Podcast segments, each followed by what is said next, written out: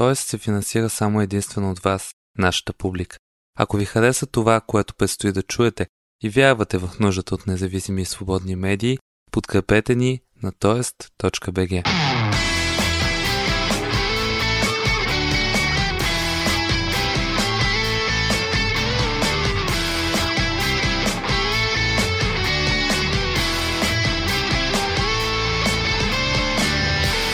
Паралели и меридиани. Един подкаст на Тоест. Здравейте, вие слушате Паралели и меридиани. осми декември. Надали има човек над осемнадесет годишна възраст, роден в България, който да няма несравнима и незабравима история, свързана с тази дата. Ние обаче ще погледнем на студентския празник през една различна призма. Днес ще ви представим няколко разнообразни младежки инициативи. Ще отпътуваме за Германия, където Калоян Маринов ще ни разкаже за най-голямото студентско сдружение Хършове, което помага на избралите да следва в федералната държава, както и за Frequently Asked Questions for Uni, организация, която помага на бъдещите студенти още преди заминаването им за Германия. Обнови идеала. Инициатива на сдружение Младежки сговор, чието членове си поставили за цел да възстановят идеализма и обединението в българското общество. Как искат да постигнем това и защо са избрали за повод сто годишнината от катастрофалните събития покрай Солунското примирие през хиляда деветстотин и осемнадесета и Ньойския договор през хиляда деветстотин и деветнадесета година, ще ми разкаже Венелин Бочев, един от основателите на сдружението. Първо обаче започваме с колегата Петър Георгиев. Познавате го като репортер на Българската национална телевизия и водещ на предаването Hashtag Европа. Сега Петър учи в Университета на Мисури в Колумбия, САЩ, а наскоро стартира подкаста си, наречен Виктория. Коя е Виктория и какви истории ще разказва, ще научите веднага след рубриката Паралели.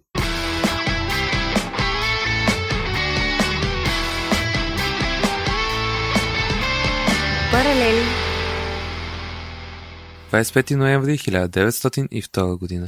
Академичният съвет на Софийския университет определя деня на Свети Климент Охридски, ученик на Свети Свети Кирил и Методий и основател на Охридската книжовна школа, на когото е кръстено учебното заведение, за патронен празник на университета. Софийския университет е единственото висше учебно заведение по това време и така празникът се превръща и в ден на студента. С преминаването към Григорианския календар през хиляда деветстотин и шестнадесета датата си измества с тринадесет дни напред и студентския празник започва да се чества на осми декември. След хиляда деветстотин четиридесет и четвърта се прави опит като студентски празник да бъде наложен седемнадесети ноември, Международният ден на студентската солидарност. Но датата осми декември вече е отбелязана в календара на всеки студент и през хиляда деветстотин шестдесет и втора година празникът е официално възстановен.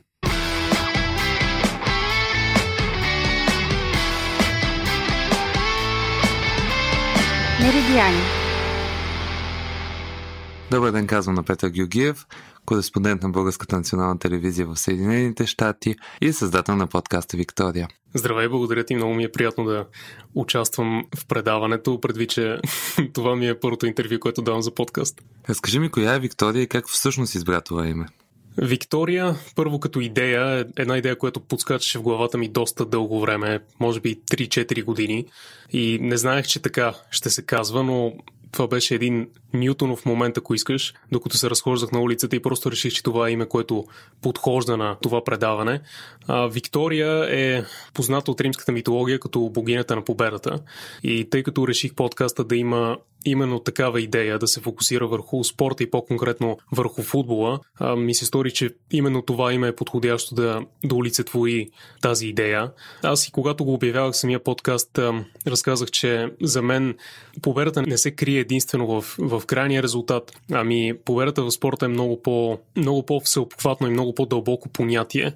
И тъй като самия спорт е, игра много сериозна роля в живота ни, ние самите виждаме постоянно как спортистите преминават през различни изпитания, как излизат като победители от другата страна, но по-важно как излизат като различни хора, как се изграждат през годините. За мен като, като спортен почитател е изключително интересно това, тъй като през последното десетилетие наблюдавам различни спортисти и конкретно футболисти, които в началото на кариерите си бяха едни хора, в момента, в момента изглеждат по съвършено различен начин, но мисля, че най-важното от всичко е, че те успяват да не само да бъдат тема на разговор в нашето общество, ами и да вдъхновяват. За мен мен, може би това е най-голямата победа. Та, ако трябва да резумирам точно върху какво ще се фокусира Виктория, тя ще разказва за всичките футболни победи, ще търси различен ъгъл, по който да покаже защо те са били важни, какви са били историите на, на хората, които са участвали в нея или които са били техни свидетели. На Виктория също така ще погледне малко по-абстрактно на победата, ще разгледа психологическото израстване, емоционалното израстване на футболистите и начина, по който те оказват влияние върху останалата част от обществото, която в крайна сметка ги наблюдава всяка седмица. Фокусът на първи епизод всъщност е класирането ни през деветдесет и четвърта.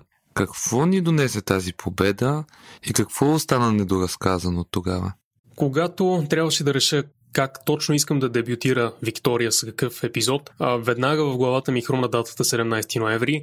Не знаех точно по какъв начин искам да я развия, тъй като това е един момент от нашата спортна история, който е бил разказван многократно от много различни ъгли, но все пак не е в този формат.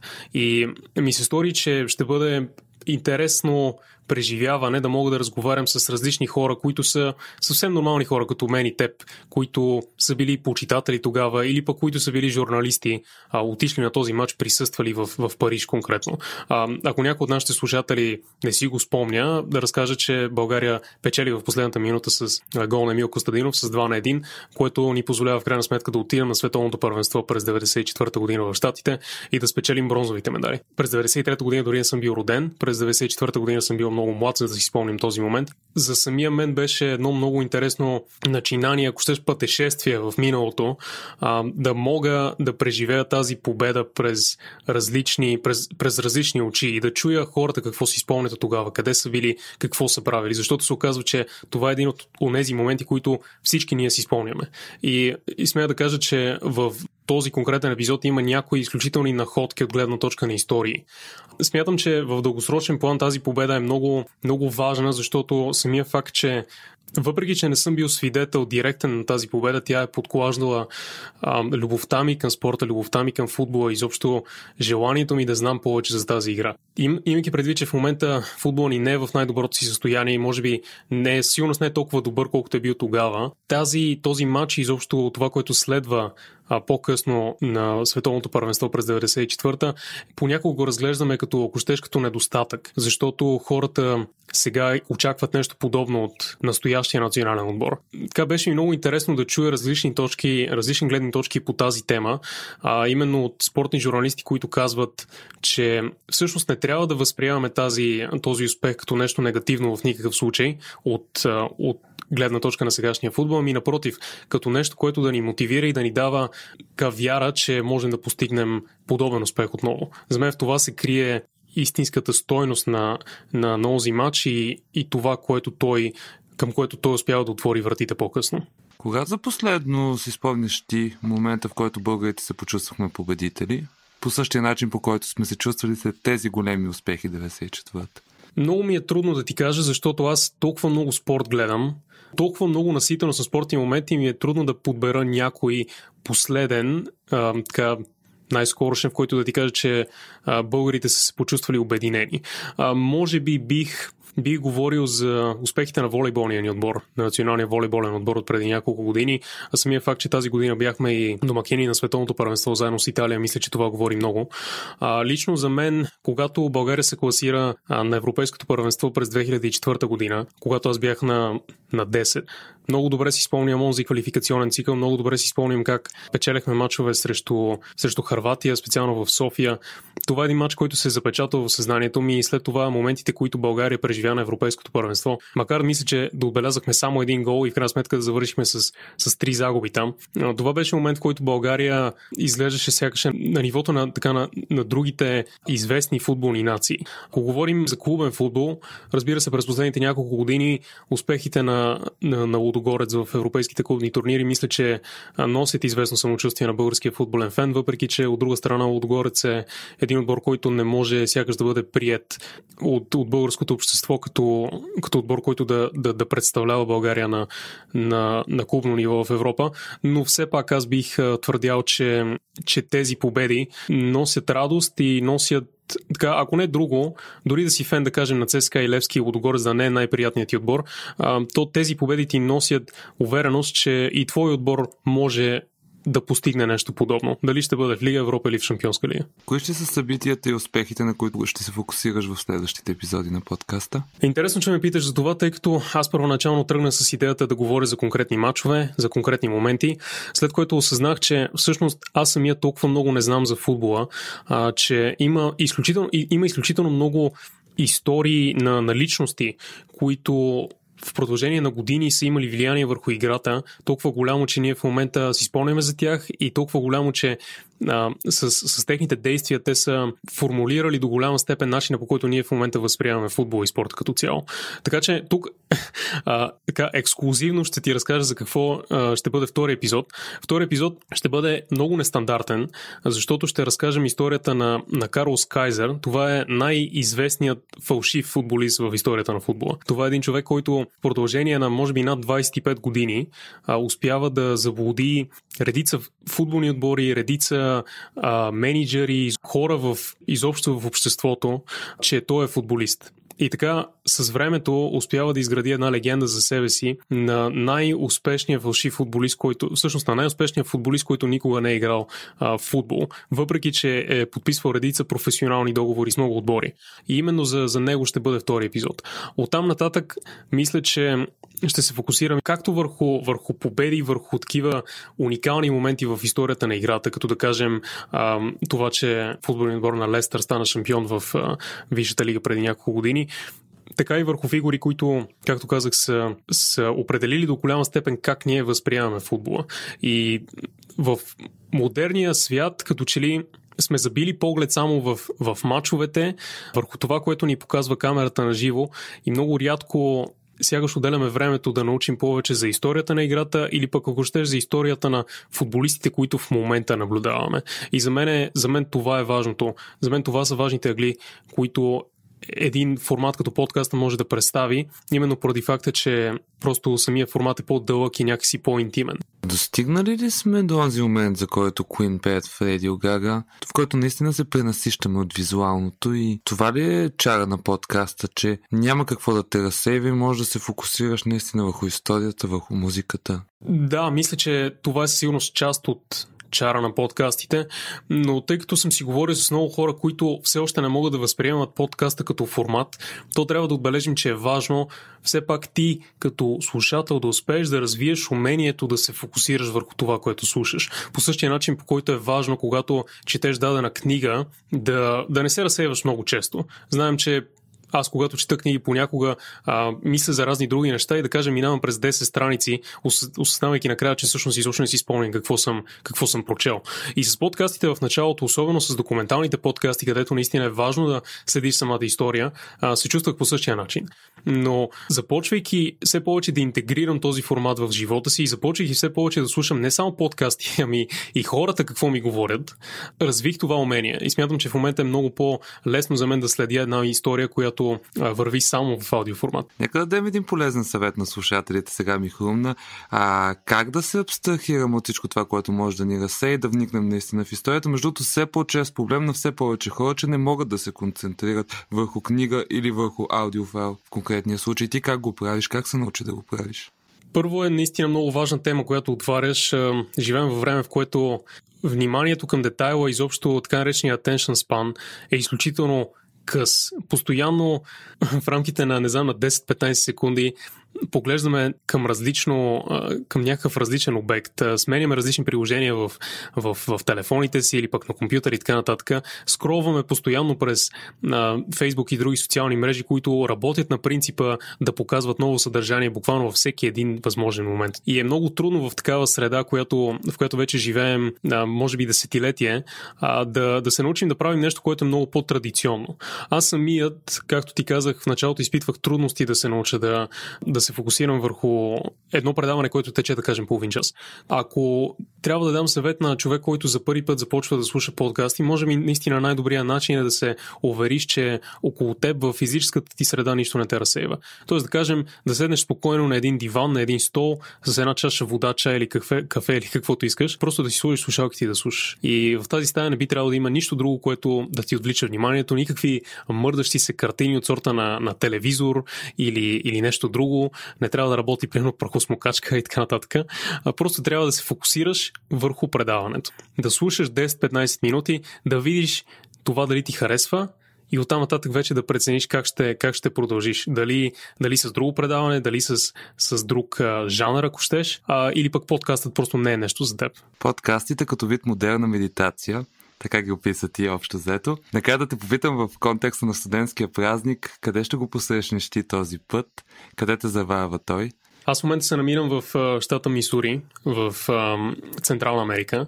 Така че аз, ако ме питаш честно, миналата година не, не съм очаквал да се намирам тук в това време. За мен на осми декември не е чак толкова специален ден, колкото е някак в, в българското общество, както се възприема. А, за мен най-интересната история от този ден, мисля, че беше през две хиляди и тринайсета година, когато за кратко бях студент в Германия, в а, град Карлсруе, и тогава с един приятел на осми декември решихме да отидем до Берлин с автобус, което ни отне около десет часа.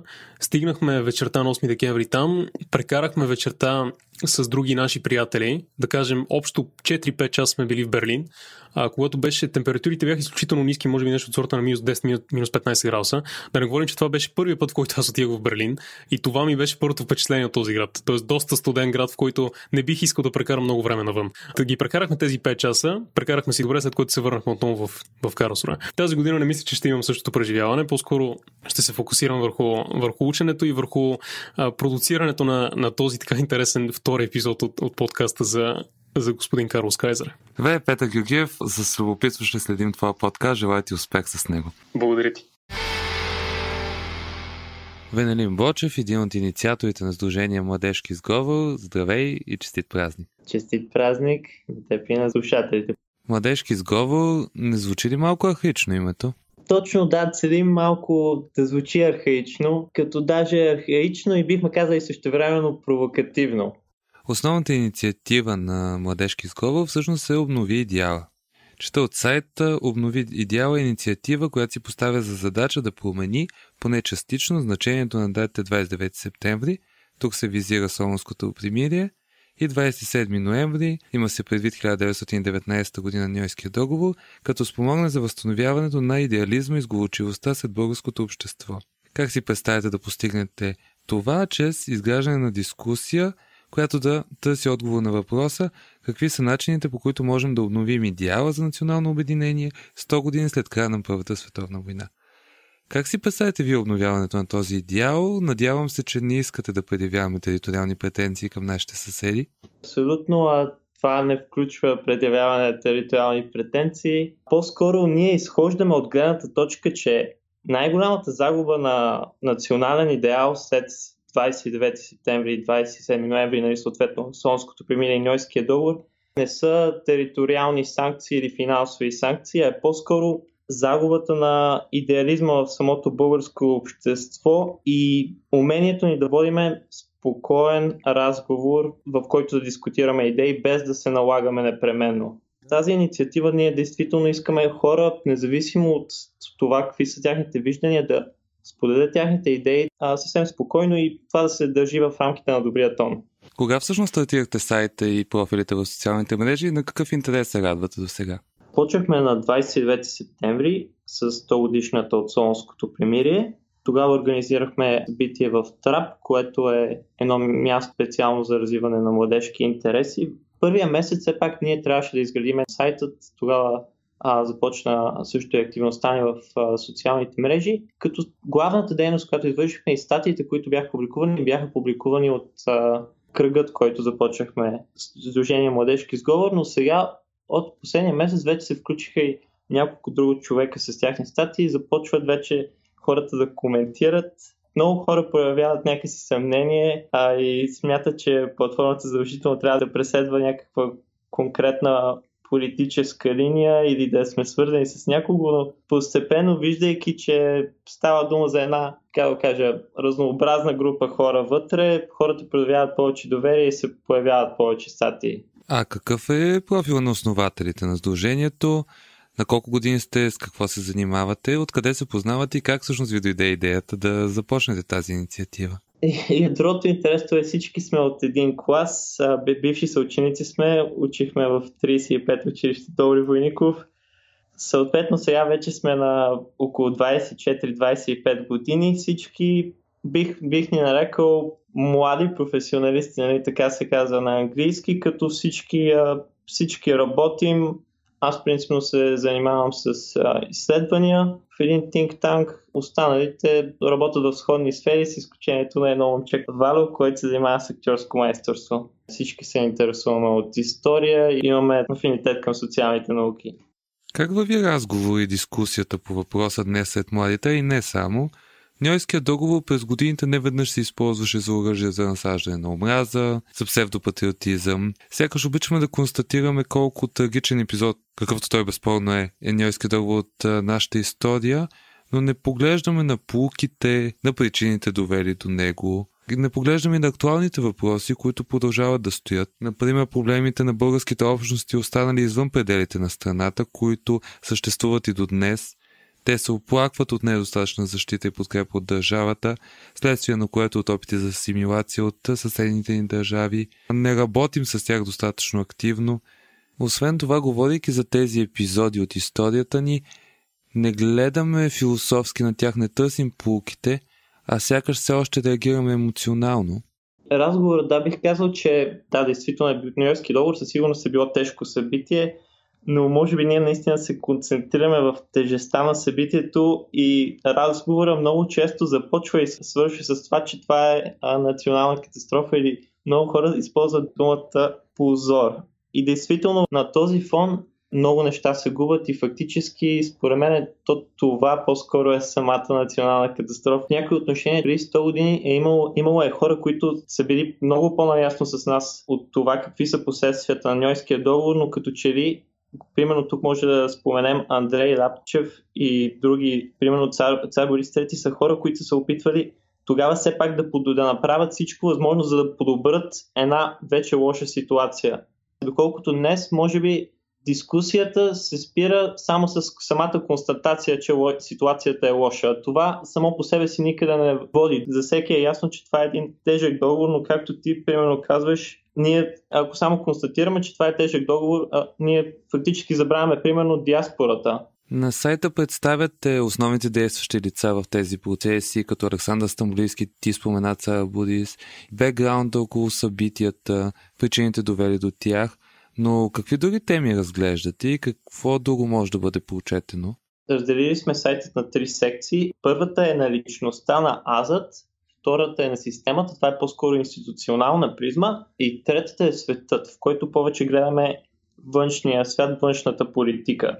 Но спрямо инициативата бих казал, че в тези три секции се наблюдават няколко тип а, публикации. Първият тип действително е свързан повече с конкретните събития, свързали, случили се преди сто години. Тук се опитваме да ги разглеждаме под различна светлина. Примерно, разсъждаваме в някои провокативни въпроси, тип какво би се случило, ако бяхме спечели войната, щяха ли с това да се решат абсолютно всички проблеми на България. Същевременно някои процеси като идеологизация, разделение в обществото, разглеждаме също да видим дали тези процеси всъщност не са били неизбежни. В смисъл, това е част от европейската реалност. Други публикации гледаме вече как сто години по-късно все пак българската държава може да се справи с някои от проблемите, възникнали през сто години след националната катастрофа, как може да, как може, по какъв начин може тя да има по-голяма достъпност в а, териториите, примерно, които обхващат Сан-Стефанска България. И третия тип публикации вече в много съвременен контекст. В тях по-скоро се говори за един а, комплексен граждански идеал, с който буквално съвременяваме идеал за национално обединение. По-скоро гледаме за вътрешно обединение чрез нови средства. Неизбежно си прави една друга асоциация с един друг образ, който много трагично се обрисува в България, на тези наши сънародници, които живеят в чужбина. Не става въпрос за тези, които са останали извън пределите на страната в следствие на подобни политически актове, като Ньойския договор. Говорим за тези, които сами са избрали да следват, работят или да се развиват извън България. Ти имаш опит с живота извън страната, затова те питам как трябва да участват българите в чужбина в един такъв разговор и каква трябва да е тяхната роля в този идеал, който вие искате да обновите. Със сигурност то трябва да бъде активен и както преди сто години, както и преди сто и четирийсет години възрожденския идеал за национално обединение, Той включва в себе си идеи на българи, които са живеели в България, но също и от тогавашната диаспора, която примерно е била в Румъния, в Сърбия, в а, днешна Украйна и така нататък. Сиреч, изключително важно е днес, когато говорим за обнов... също за обновяване на националния идеал, пак да има този диалог между българите в чужбина и българите, които са в България. Със сигурност това са две изключително важни перспективи. Това беше Венелин Бочев, който заедно със свои приятели си е поставил за цел да обнови идеала. Повече за тях може да разберете на младежки сговор точка ком. Калоян Маринов, който е представител на две студентски организации. Най-голямото студентско дружение в Германия, Хъшове, както и Frequently Asked Questions for Uni, една организация, която подпомага студенти в България, потенциални студенти всъщност, които са избрали да заминат да учат в чужбина. Здравей! Здравей! Както спомена, аз съм част от двете организации. От миналата година съм доброволец към F A Q for Uni, като им помагам за поддържането на веб страницата, както и на Facebook групата. От тази година съм и заместник-председател на Българското студентско сдружение в Берлин, а именно Хъшове. Кажи ми първо, как ще посрещнете днешния празник в Берлин? Ами по случай осми декември, разбира сме се подготвили празненство за българските студенти и тази вечер има организирано парти в едно от общежитията, но специалното за това парти е, че с събраните средства ще помогнем доброволческа кауза. Като тази година с събраните средства ще помогнем каузата на P T P I The Dolphins Варна. Това е една варненска младежка организация и с събраните средства ще се помогне на Дом за възрастни хора Гергана. Хъшове и Факфуни си партнират доста добре от гледна точка на това, че съпровождат целият процес на заминаване. Значи първо в България може от Факфуни да получиш необходимата информация за това къде е най-подходящото място да живееш спрямо специалността, как да се адаптираш в средата. Вече заминавайки може да се обърнеш и към Хъшове. Разкажи ми за основните инициативи, свързани с изпращането и съответно посрещането в новата държава на първокурсниците. Да, точно така. Като цяло главната ни идея е да свързваме студентите, които вече са в Германия и Австрия или дори вече завършилите, с бъдещите такива, за да има обмян на опит и на идеи. Защото най-добре е от първо лице да могат конкретно да питат хората и да им бъде отговорено на въпросите. За тази цел този септември организирахме събитие в София, Унитак, с мотото "Събуди студента в себе си", като за първи път имахме възможността да съберем различните студентски организации от Германия на едно място. Имахме и различни презентации с ментори, като обратната връзка, която получихме, беше много полезна. Колко ученици горе-долу посетиха събитието? Имаше над триста записания, като по време на целия ден се редуваха и идваха и още и още. Аз, тъй като също съм бил ментор на подобно събитие, може би да доуточним, че концепцията е: идваш с всички въпроси, които имаш, срещаш хора, които вече следват на конкретното място и те ти отговарят на всеки един въпрос както могат или ти дават съвет къде да получиш повече информация и всичко абсолютно безплатно. Точно така. Има представители от различни градове, както и различни специалности и човек може да, дори и да не е сигурен какво точно иска да учи, може да получи реална представа какво е положението в Германия. Добре, колко града обхваща тази инициатива и респективно колко университети биват представлявани? Тази година общо шест организации от различни немски градове се включиха, като имаше и студенти от други градове. Тези шест града бяха най-големите, като Берлин, Мюнхен, Карлсруе, например. Дори от малките градове, като Ахен, има и доста студенти представители. Да разкажем малко и за дейността на Хъшове. Какви мероприятия организира сдружението? Главното мероприятие, което организираме, е посрещането на първокурсниците, като всеки октомври организираме посрещащо събитие в Българския културен институт в Берлин, като отговаряме на всякакви въпроси относно следването и живота в Берлин. И разбира се, в началото е доста трудно, когато не познаваш никого и всеки има доста страхове, но по време на събитието става ясно, че българската общност тук наистина се подкрепя и какъвто и проблем да има, има човек, който може да им помогне насреща. Подкрепят ли се наистина, между другото? Има една много такава неприятна мантра, разпространена, пази се от българи в чужбина и подобни неща. Забелязваш ли ти действително все повече сформиране на една активна общност, която си помага, събира се заедно, празнува заедно и така нататък? Ами според мен това е един стереотип, че трябва да се пазиш от българска общност, защото наистина хората, които са тук, са образовани и се подкрепят един друг. Друга наша инициатива е "Подслони хъш", защото най-големият проблем в големите градове е търсене на общежитие и винаги е добре да знаеш в първите месеци, че има при кого да останеш, при някой приятел. И винаги можеш да намериш някой, който да те подслони, което е доста добър старт. Добре, къде може да се получи повече информация? Как може да се свържат с вас, нашите слушатели, на които им предстои да заминат за Германия и да следват там? Ами за кандидат студентите препоръчваме групата "Помощ при кандидатстване в Германия". Тя е на F A Q for Uni и действаща от две хиляди и дванадесета година, като вече има над тринадесет хиляди участници. И там могат да зададат всички въпроси, които имат свързани с следването и като цяло за живота в Германия. А за вече ориентираните студенти към Берлин имаме друга група, която се казва Българо-германско студентско сдружение Хъшове. Като там могат да се запознаят лично с хора, които вече учат в Берлин и да се запознаят по-подробно с нашите инициативи. Калоян Маринов, благодаря ти за тази полезна информация и весел празник. Благодаря ти и на теб. Това бяха Петър Георгиев, Венелин Бочев и Калоян Маринов. Надявам се, че поне една от техните инициативи ви се е сторила любопитна и че са ви заредили с позитивна енергия. Искам специално да благодаря на Михаил Ангелов и на Анфам за помощта по изготвянето на този подкаст. Така се разделяме с думи, които предполагам всеки един от нас е чувал на осми декември, а именно "Забавлявайте се до вечера" и "Умната".